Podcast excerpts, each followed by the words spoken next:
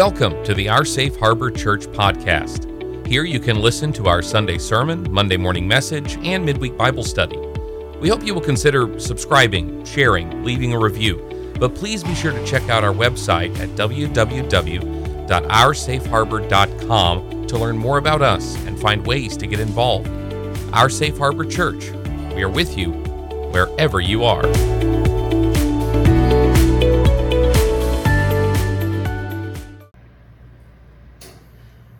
Good Monday morning. And I recently had a light bulb event that might help you, but I have to tell on myself first. All right? By the way, I think it'd be a lot healthier place if we all told on ourselves instead of letting people think we're better than we are. So, here we go. When I met Cami, I was basically traveling through Colorado and decided, well, I'm moving to Colorado. And a year later, we were married. In fact, a year, uh, it'd be 45 years from Memorial Day weekend of this year, 2023. So a year later, we're married. And things have been going great since then. That's not the point. The point is this Cami's people, her family, had a really nice house. It was a house that my family could have never avo- uh, afforded. Interestingly enough, I thought these were very rich people, uh, very rich people indeed. But recently I went back and had a look at the house. It is middle to lower middle class, which shows you what direction my life had been in to that point that I thought this was rich. I was just stunned by what they had. And then she would go skiing. And to me, skiing was something that rich people did in Europe. You know, normal people never skied. And so I sometimes would go with her. i have never skied. I would take books. This is pre Kindle, pre all of those, so we, we, had to carry actual books. And I would sit somewhere in the, um, the, the little cabin and read while she and her, her friends or her family skied. And then we would spend some time later. And every time I'd go into a ski town, I felt very out of place. Very all of these uber rich people with their fancy parkas and their fancy skis and i looked at the price of a lift ticket and you know all of this and then the restaurants were much more expensive than i'd ever eaten and i i kept looking at these people and they were snobs. They were awful. They were rich entitled snobs. And i every time i went back i found yeah they are rich, entitled snobs. I don't like these people. And I'm sure they don't like me and think I probably I'm here to clean the toilets.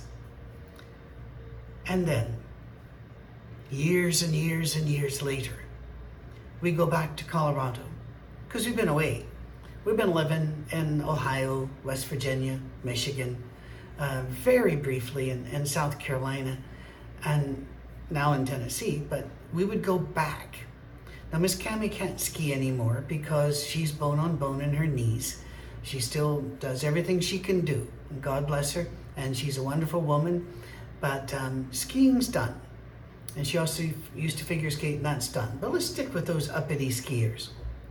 Now we go back and we will spend a week in a cabin that a friend of hers she went to church with uh, loans us a week. I'm saying every year. This we she's only been doing it a couple years, and it's not like she has to do it other times. But it's been a tremendous gift. And then one of our members at our safe harbor has a bunch of timeshares and has loaned us or given us rather a week. I think three times now, and it's just been stunningly wonderful in Breckenridge, a skier haven. Now I love mountains and I love the sea. And so going to the mountains is always something I want to do and my wife needs to see the mountains. You know, she's a mountain girl and she needs to see them. So we go back. Well, this last time in particular, it was good to watch because we had snow during the time. Therefore, skiers were everywhere. But I noticed something. That was the these skier people on the bus with us, super friendly, very accessible always ready to start a conversation, always ready to, to smile, to hold the door for you. And the weird thing was that they did this in restaurants as well. They did this on the street. There was no bumping you out of the way. There was eye contact, smiles. It took me several trips back to Colorado to finally realize what had changed. And that is nothing. You see, they weren't stuck up, rich, entitled people whenever I first met them. They were just people. I had taken my attitude into the town and I'd taken it up the mountain. And then I watched and saw everybody through my attitude. And what I thought was I was seeing was rich, uppity people, but what I was really seeing was people as viewed by a reflexively judgmental person who wanted to judge them before they could judge me. It was my attitude, not theirs. I guarantee you that if there were a time machine and I could go back 45 years and see those same people that I saw back then and look at them today, I would see friendly people trying to have a good time. Maybe people who worked harder than I work. Maybe people who um, who don't have as nice a house as I do, as, don't have as nice a vehicle as I do, but they save up, save up, save up, and come to do this thing which is very fun for them. But I was seeing them as de facto or ipso facto. Uh, if you have skis and you're skiing, you're a rich entitled. That was all me. It wasn't them. And it was very humbling to learn this. And it made me wonder how many other kinds of people, whether it's activities, you know, sporting things, or politics, or religion, that I carried my attitude in front of me so that I couldn't see the people unless they were first filtered through all of the prejudices, the biases, and the attitudes that I brought into the room. And you know what I found out? There was a stunning amount. There were stunning amounts of people that I was prejudging, thinking I was merely being observant, but I wasn't. I was prejudging. It was my attitude that was the problem, not theirs. I've shared this with some people, but not in something as global as this, because we do go out to over 30 nations now. And um, we have had viewers in all 50 states, but I think many of those states people were just driving through. So really concentrated in about 20 states, I'd say. Uh, and it's, I'm putting it out here, people. I really think we need to change our attitude and then see what happens to the people in front of us. I, um, I did not have a good view of Muslims. And all the Muslims that I knew, I knew from the television, and they were terrorists. And then I met some, and it was not instant. I don't want to give you that impression. It wasn't like I walked in and go, and now I shall see them for who they are. You know, it's not like Holy Patrick shines and there's a halo about his head. It took me some work to relax enough, to listen enough, to sit and eat with them enough to where I went, wait a minute. I brought an attitude into the room that didn't need to be here. Oh, yes, I know. You might say, well, they have attitudes too. Of course they do. Of course they do. I've had Muslims that have uh, walked in and I could tell they brought their attitude with them. And I didn't try to force anything. I didn't, you know, run over to them and yell, attitude be gone. No, because I understood. Because I've done the same. And we can do that to these centers, while these other centers we look at we say, we understand there's a problem, there's failure there, I'm sure there was a track record in a life, somebody hurt you, you know, grace is free. And then we look at this particular sin or that particular sin and we go, ah, you're evil. What's the difference? It's probably we prejudged the situation. Probably. Think about this. Let's say that you're dating whether as a, as a teen or whether as a dating again later in adulthood. And uh, we, we got to pick a side here. So let's say that the guy says, I want to introduce you to my family. And the, the woman knows that this is a this is a significant step up in a relationship and she wants that to occur. But the problem is she doesn't want to have to deal with one of those complaining, passive aggressive, judgmental mother in laws. When she goes, how how easy do you think it's going to be for the mother in law to win her over to convince her that she's a nice person? It can be done. I've watched it done. I've watched, I've been at family tables and watched the dynamics, but it's rare. It normally takes several visits, sometimes even a couple of years, because somebody walked into the room bringing their attitude with them and only saw the people through their attitude. And it's just as unfair to them as I was to those rich, uppity, snooty, I'm sorry, those very decent, friendly skiers.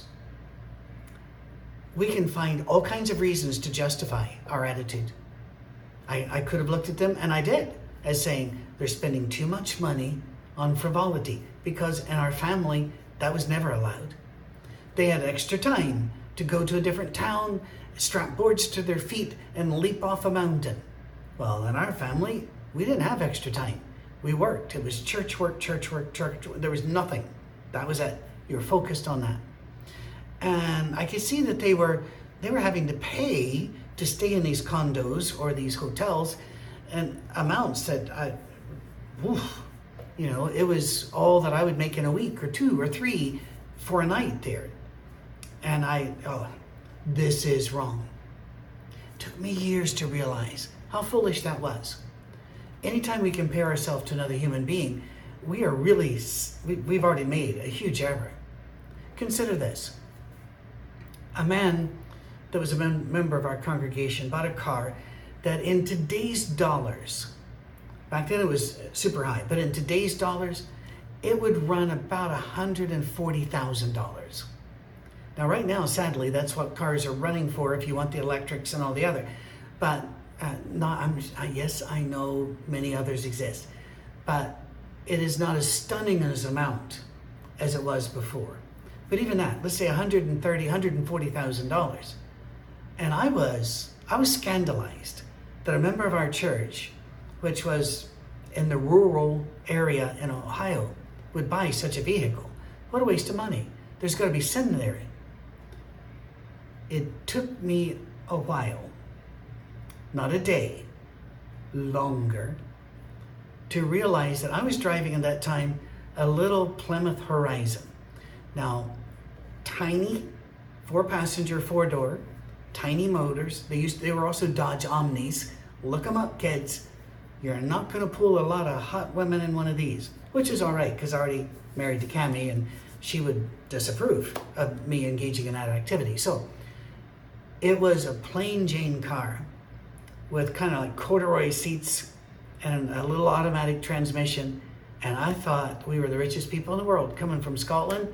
Uh, we'd come from a, a Citroen 2CV to this Plymouth Horizon. We had doubled our doors and, uh, well, not our doors, we had doubled our cylinders and tripled the, the horsepower. And it dawned on me that little car that I drive, I spent on it a few thousand dollars in today's money, I don't know, I, I maybe 10,000.